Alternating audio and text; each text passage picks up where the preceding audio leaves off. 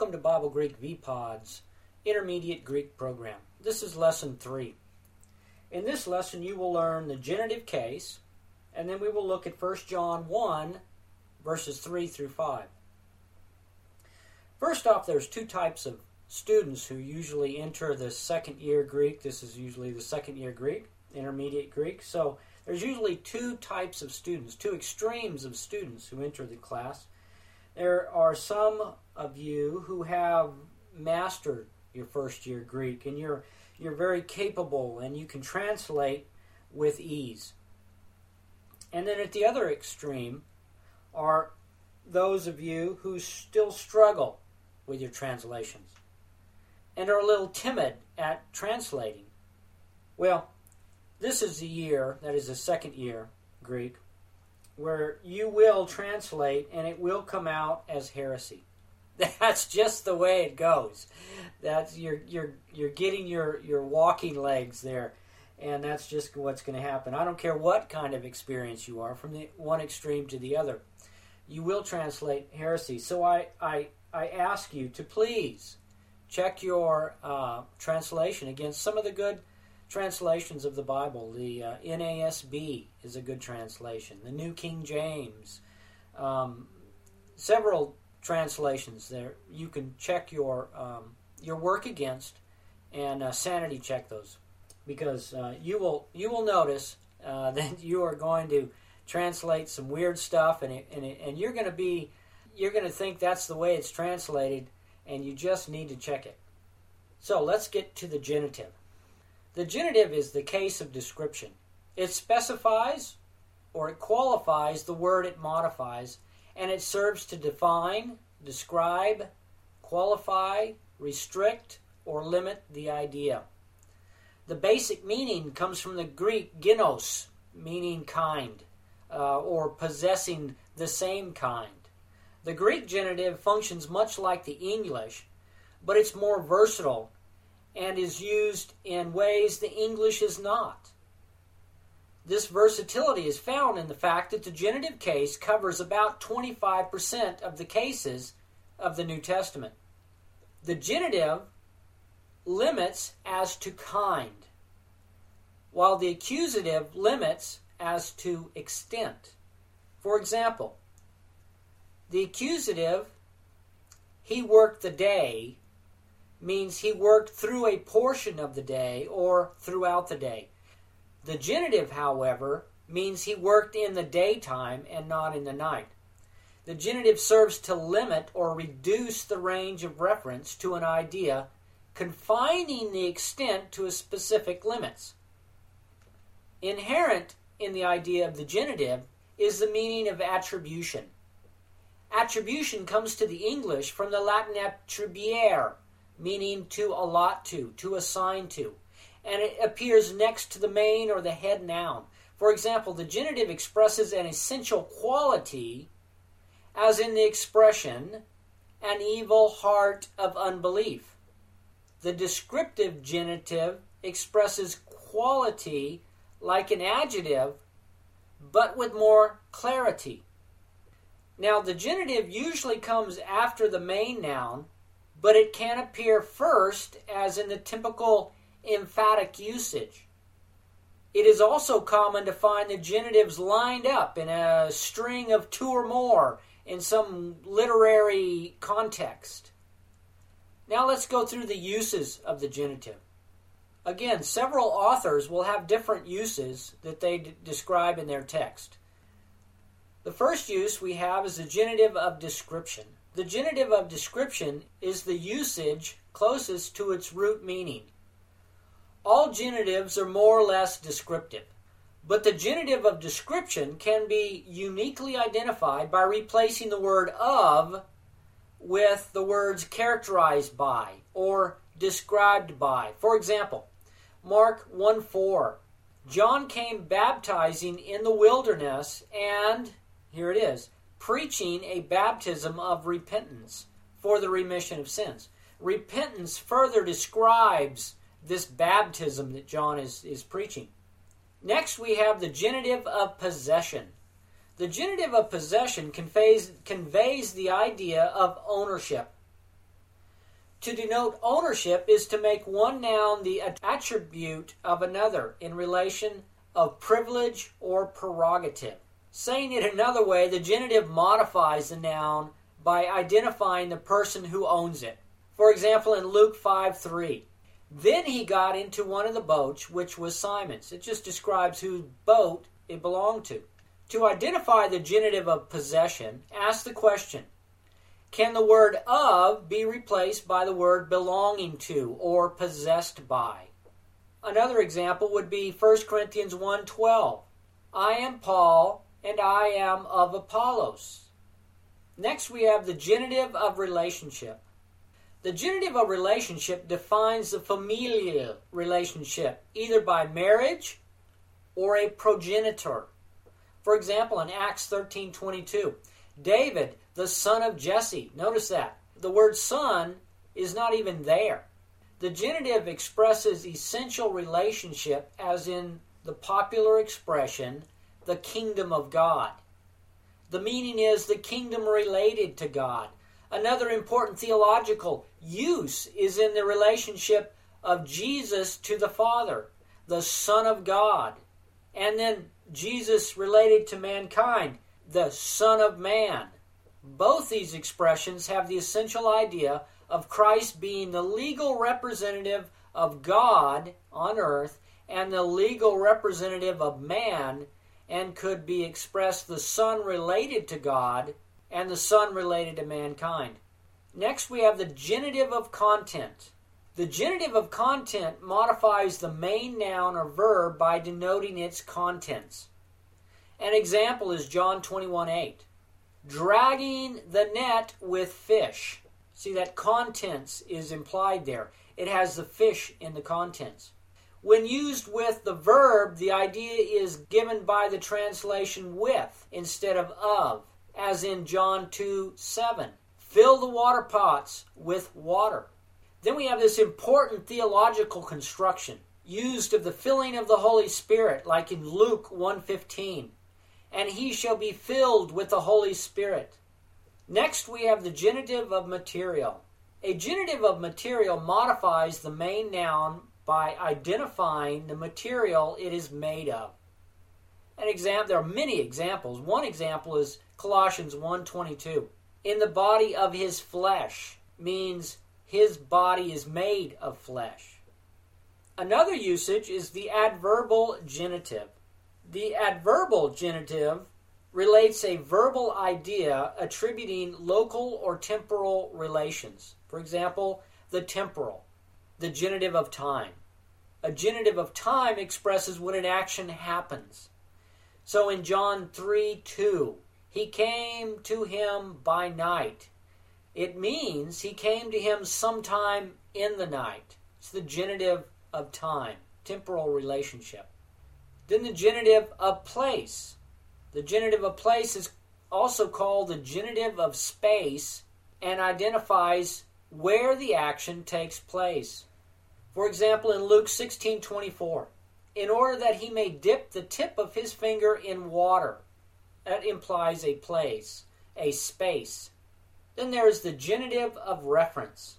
The genitive of reference limits the descriptive force to a particular frame of reference and can be translated with respect to or in reference to.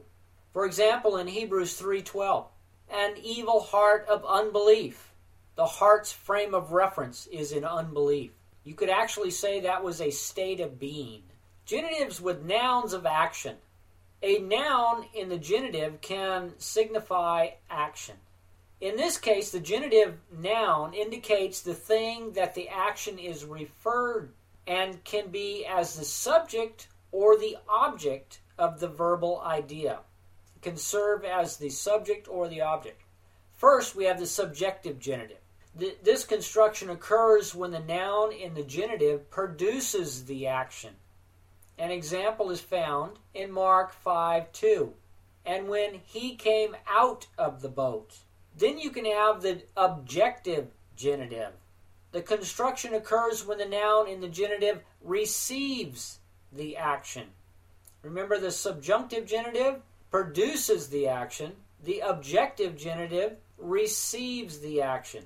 So an example is Matthew 12:31. But the blasphemy of the spirit shall not be forgiven. There's receiving the action. Next we have the genitive of apposition. The genitive of apposition explains or identifies the main noun providing additional information.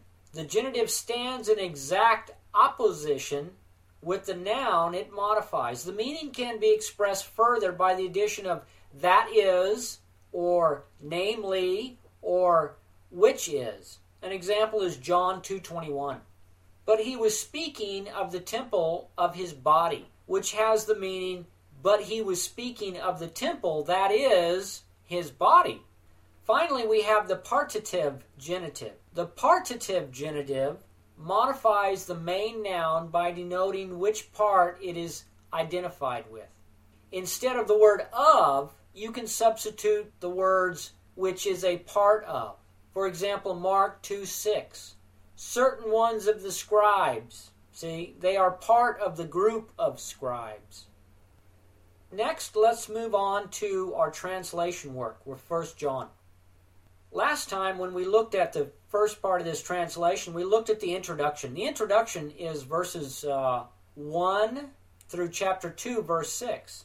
Now, the first part, verses 1 through 4, John gives the purpose for writing. And then in verse 5, he gives that specific message that he has defined. So it can be further broken down. Verses 1 and 2, we saw last time, it is a historical message. The message that was received and which is translated is a historical message. And involved Jesus Christ as its central core. Now we move to verse 3. Verse 3, the message brings us into fellowship. Now go get your detailed analysis from the website for John 1 John 1 3. And let's look at the details of this. Now normally in your translation work you want to identify the verb and the subject, the nominative case, and then the and then the object, the accusative case, and, and that helps out greatly. But notice here in verse 3, we have a whole bunch of verbs. They're all placed in this big, huge, massive verb phrase. In the first phrase, we have it starting out with a relative pronoun, hos. And it's again their accusative uh, neuter singular relative pronoun, that which refers to those things, that which was heard and known. Then we have this set of perfect verbs, one right after the other. The perfect active indicative, first person plural, one right after the other. Horakamen, from the verb horeo, to see with the eyes, uh, see with the mind, what we have seen. And then the perfect active indicative, first person plural. Akuo, to hear, what we have heard. And then after we find the perfects, we have the present active indicative first person plural, just a bunch of verbs. This is the action section, the action phrase, a verb phrase. The present active indicative first person plural, op angalaman, from op to bring tidings, to proclaim, to make known. We are making known to you. And it goes like this What we have seen and heard, we are making known to you what we have seen and heard in the past and have been convinced of. We continue to proclaim to you. That's what these perfects all blend in together to make. The perfects we have seen and we have heard are completed acts whose effect continues up to the point of this writing. The proclamation is a continuous act by that present tense brings out a continuous act of proclaiming the word of God to the people of the church, even the church in Ephesus. It is as though the things referred to in verses 1 and 2 are those things that we have accumulated over time from the writings of the Old Testament to those of the apostles and the other New Testament writers, and is passed down from church to church in what will eventually be the collection of writings known as the New Testament. John's letter to this church can be dated to sometime about the 90s. This makes him the last of the New Testament authors. It's not known precisely which writings of the New Testament John and the church in Ephesus had, but the writings were passed from church to church. Paul is said to have started the church in Ephesus in Acts 18:19. In fact, he stayed there a couple of years and taught there in a seminary, kind of the world's first seminary, if you will. And he stayed there some time. But it is John who went and he stayed and he nourished that church until his death of an old age. He is the only apostle that tradition has, or tradition says, was not martyred. The fact that John includes others in this proclamation, we are making known, that the first person plural, we are making known to you, points to the fact that there is a group of proclaimers. Where Paul uses good news, John uses apangelo, bring tidings, to proclaim, to make known, from the compound apo, out of, and angela, a messenger or an envoy, uh, one who is sent with a message.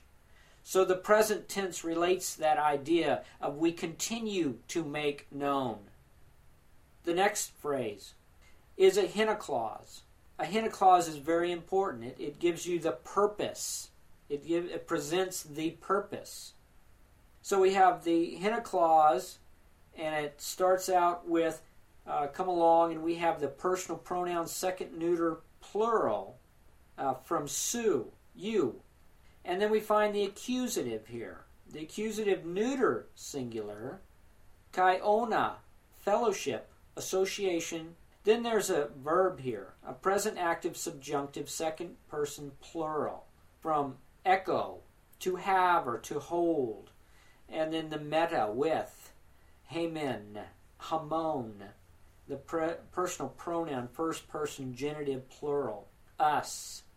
And in order that you might have fellowship with us. See, the purpose is given uh, to have fellowship. The hina with the present subjunctive echo, to have or to hold, is translated you all might have, and presents the purpose as a continuous walk in the Word. The idea is that they continue to have kaiona, fellowship. The subject there is fellowship. When speaking of believers in fellowship with one another, it is an association based on the message of Christ. Robinson calls it the sharing partnership. The purpose of the fellowship gathering is to speak of what Christ has done, to speak of the things of God. A gathering in fellowship with fellow believers must involve Christ as its central discussion. The central point of our fellowship involves what we have seen and heard and made known regarding Jesus Christ. Let's move to the next phrase. We find our nominative. The nominative feminine singular, kaiona. Fellowship is the nominative. And moreover, I translate the conjunction as a moreover.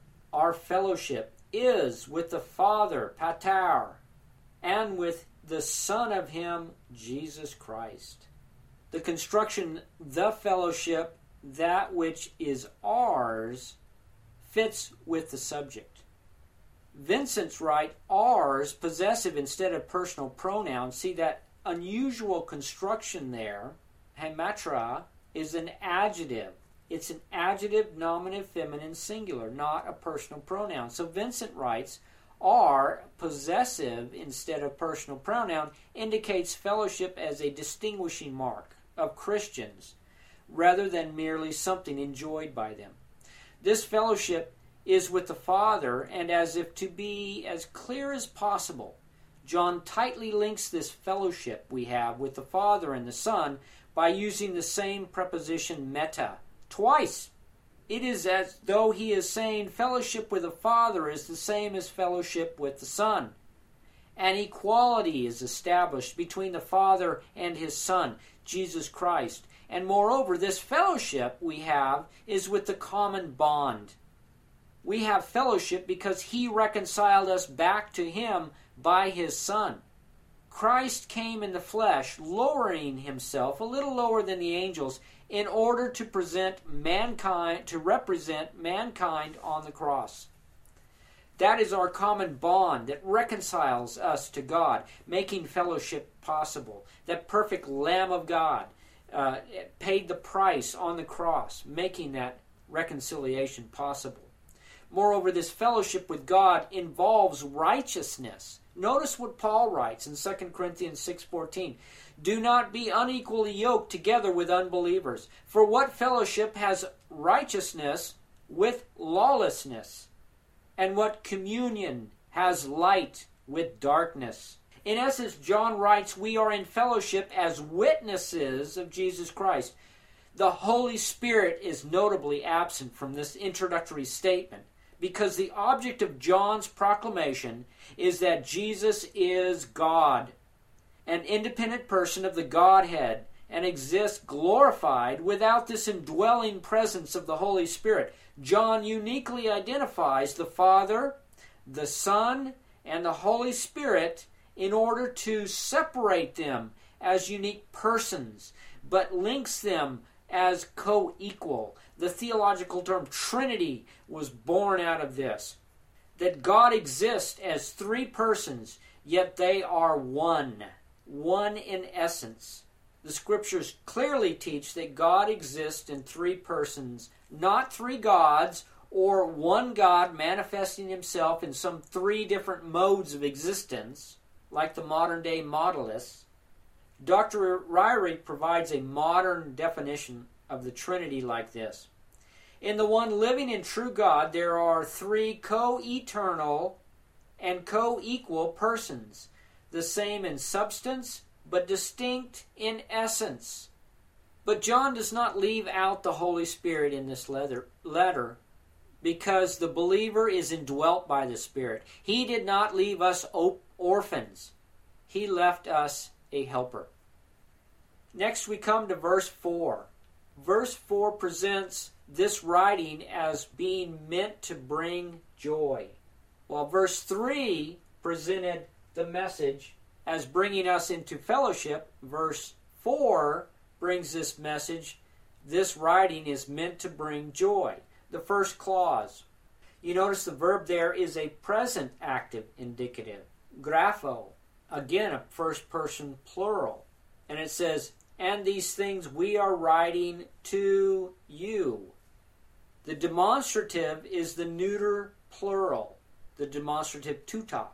So the translation is these things. There's a plurality there. And as before, they refer to all things seen, heard, and touched.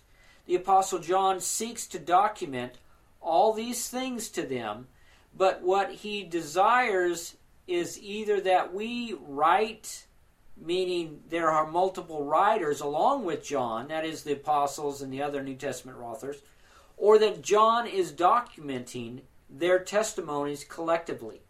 Either way, the message concerns what is heard, seen, and touched, and further links the uniqueness of their fellowship, which speaks of what they have in common in Christ, namely that there are in Christ. This in Christ is a technical term for the church. It is relates our position in Christ. We are positionally in Christ in that his work on the cross satisfies a legal transaction. Being in Christ means that we have been legally acquitted. We have been made righteous. We are seen as being righteous because of what God has done, not because of what we do or have done, but what, what God has done, what Christ has done on the cross. So that's a technical term. So we move from this being in Christ, our position is a, a state of being, of being saved, to our walk, our experiential. Our position is saved, our walk is another matter. That's what is called sanctification and that experiential walk is our daily walk in this uh, cesspool down here, and we get dirty. So let's look at the next phrase. The next phrase is a hina clause again. And again, notice we have our nominative, our subject here. And the subject here is joy. And then we have this personal pronoun, first genitive plural, hemon. And then we have hey, a present active subjunctive, third person single, singular, followed by a perfect passive participle, nominative feminine single, in order that our joy might be made complete.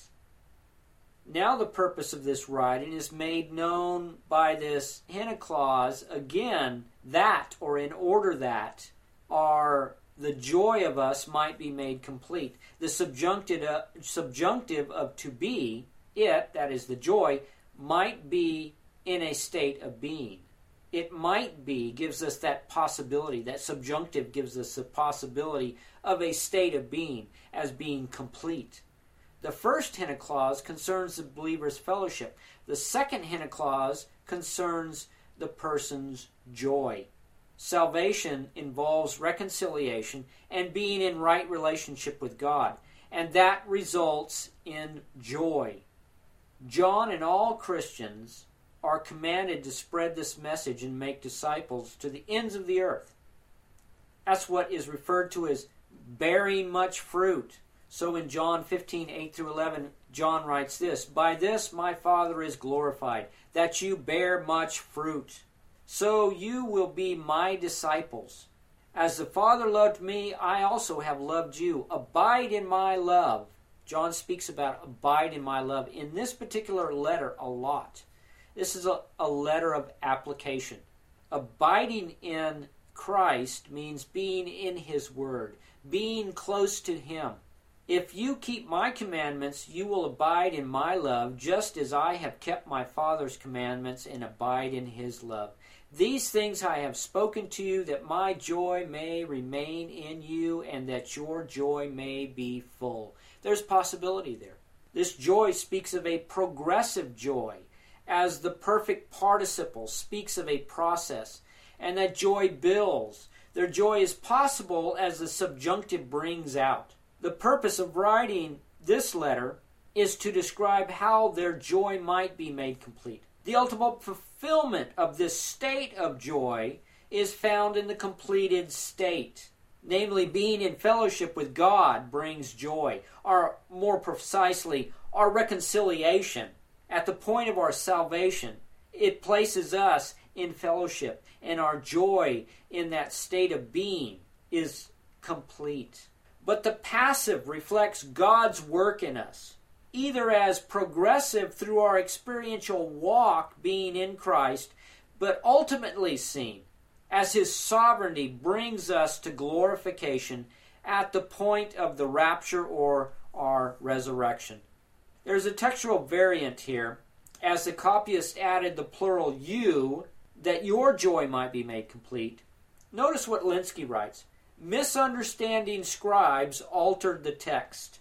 See, he's very bold about this. He's very opinionated about this, and I agree with Lenski. They thought that John should say, These things we are writing to you in order that your joy may be full. Uh, grammars like Robinson um, and, and others support this thought by asserting that graphomen is a literary plural. Notice how their logic goes. This has we are writing equals I am writing. In one sentence, there are no less than 11 we verbs, to say nothing of the we and the our pronouns. And now one of these we forms is to be regarded as an editorial I. This does not seem likely. I, I agree with Lenski on this. It just does not make sense at all. Now we move to verse 5. Verse 5 gives us the message that is defined. The first phrase, we find a conjunction and in this demonstrative pronoun feminine singular. Notice the, the feminine singular, this or that, which represents a feminine noun. And then the present active indicative first person, uh, third person singular, estin, the to be verb. But here is the nominative feminine singular with a definite article, epangela. And then we have an, a, another perfect active indicative first person plural, akuo, to hear. Uh, to hear apo, from, him, atu, kai. And notice this the verb form and angalaomen, the present active indicative first person plural of humen, and and humen, that uh, the personal pronoun, second dative plural, you. So it goes something like this. And this is the message that we have heard from him and we are bringing to you. The feminine demonstrative pronoun points to the message that is heard. There is a textual variant here. Some manuscripts have epangelia, the nominative feminine singular with a definite article, an announcement, a promise, from this compound of epi, uh, over or upon angelos, that messenger, the message, the one sent, where other manuscripts have angelia, the nominative feminine singular, a message or announcement. Either way you take it. Both nouns have the common root as the message, and it is the message that is what continues to be proclaimed as the present active indicative of estin is used. But note the perfect active indicative, akuamen, from the root akuo, to hear, we have heard, meaning our hearing is a completed act. The message is heard and repeated from generation to generation. The source of this message has come apo atu, from him, and means Jesus himself has given the message. He has come in the flesh and manifested the Father to us. What we know about God is revealed in two ways general revelation, which is that revelation concerning God by natural means, and it reaches all people. It's common to everybody. Then there is special revelation, which comes by various means to various people, but that which has been revealed to us and written down in the Bible. This verse refers to the doctrine of special revelation. The incarnation of Christ is described as the most pure of revelations about God to mankind. Jesus exegeted the Father, revealing the nature, the glory, the wisdom, the power, and the love of God to mankind. That is special revelation. Notice John 1:14. And the word became flesh and dwelt among us, and we beheld his glory, the glory as of the only begotten of the Father, full of grace and truth. How do we know truth? We know truth because of special revelation, what God has revealed to us. The next phrase starts with a hoti, the hoti conjunction, that or because, uh, since. And then we find the nominative case here. The subject here is God, uh, the God. And then this neuter uh, singular phos, uh, light, that the God light is.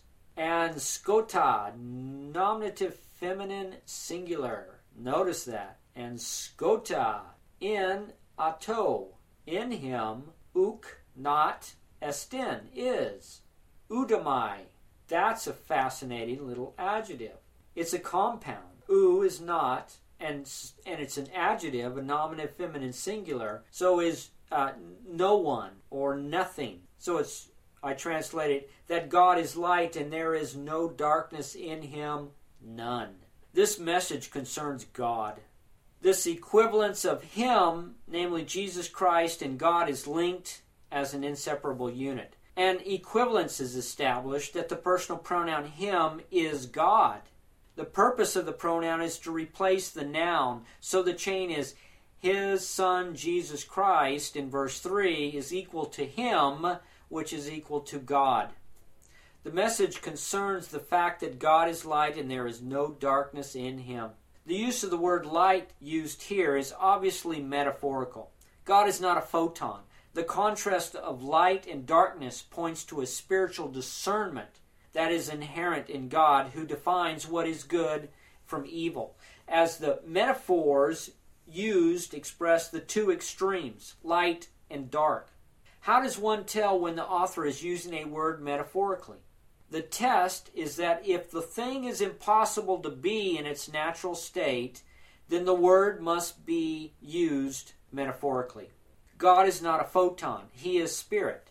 Next, the thing that is being described as a metaphor possesses some characteristic, some quality of the metaphor. What characteristic of light is God? Light is pure, it exposes or brings what is hidden to the eye into sight. Or you could say spiritually, what is hidden in the heart open he opens the eyes of the heart and reveals uh, our sin through conviction. But Scripture has to reveal what the word means to relate it in its context. Scripture interprets Scripture. The Apostle John uses this language often in his writings. In John 1 4, in him was life, and this life was the light of men, reflecting not just spiritual life, but creation and preservation of physical life. And the light shines in the darkness, but the darkness did not comprehend it. That next verse in, in John 1 5 specifies the spiritual condition of mankind in his fallen estate. We are depraved individuals who will not accept the things of God. And Jesus is this true light which gives light to every man coming into the world. And this is the condemnation that light has come into the world and that men love darkness rather than light. See that that metaphor there of light and dark is very rich throughout John. This light of the world exposes the evil deeds of men, exposing what is right and what is wrong. I hope you have enjoyed this lesson. So now, go translate verses 6 through 10 and come back for the next lesson.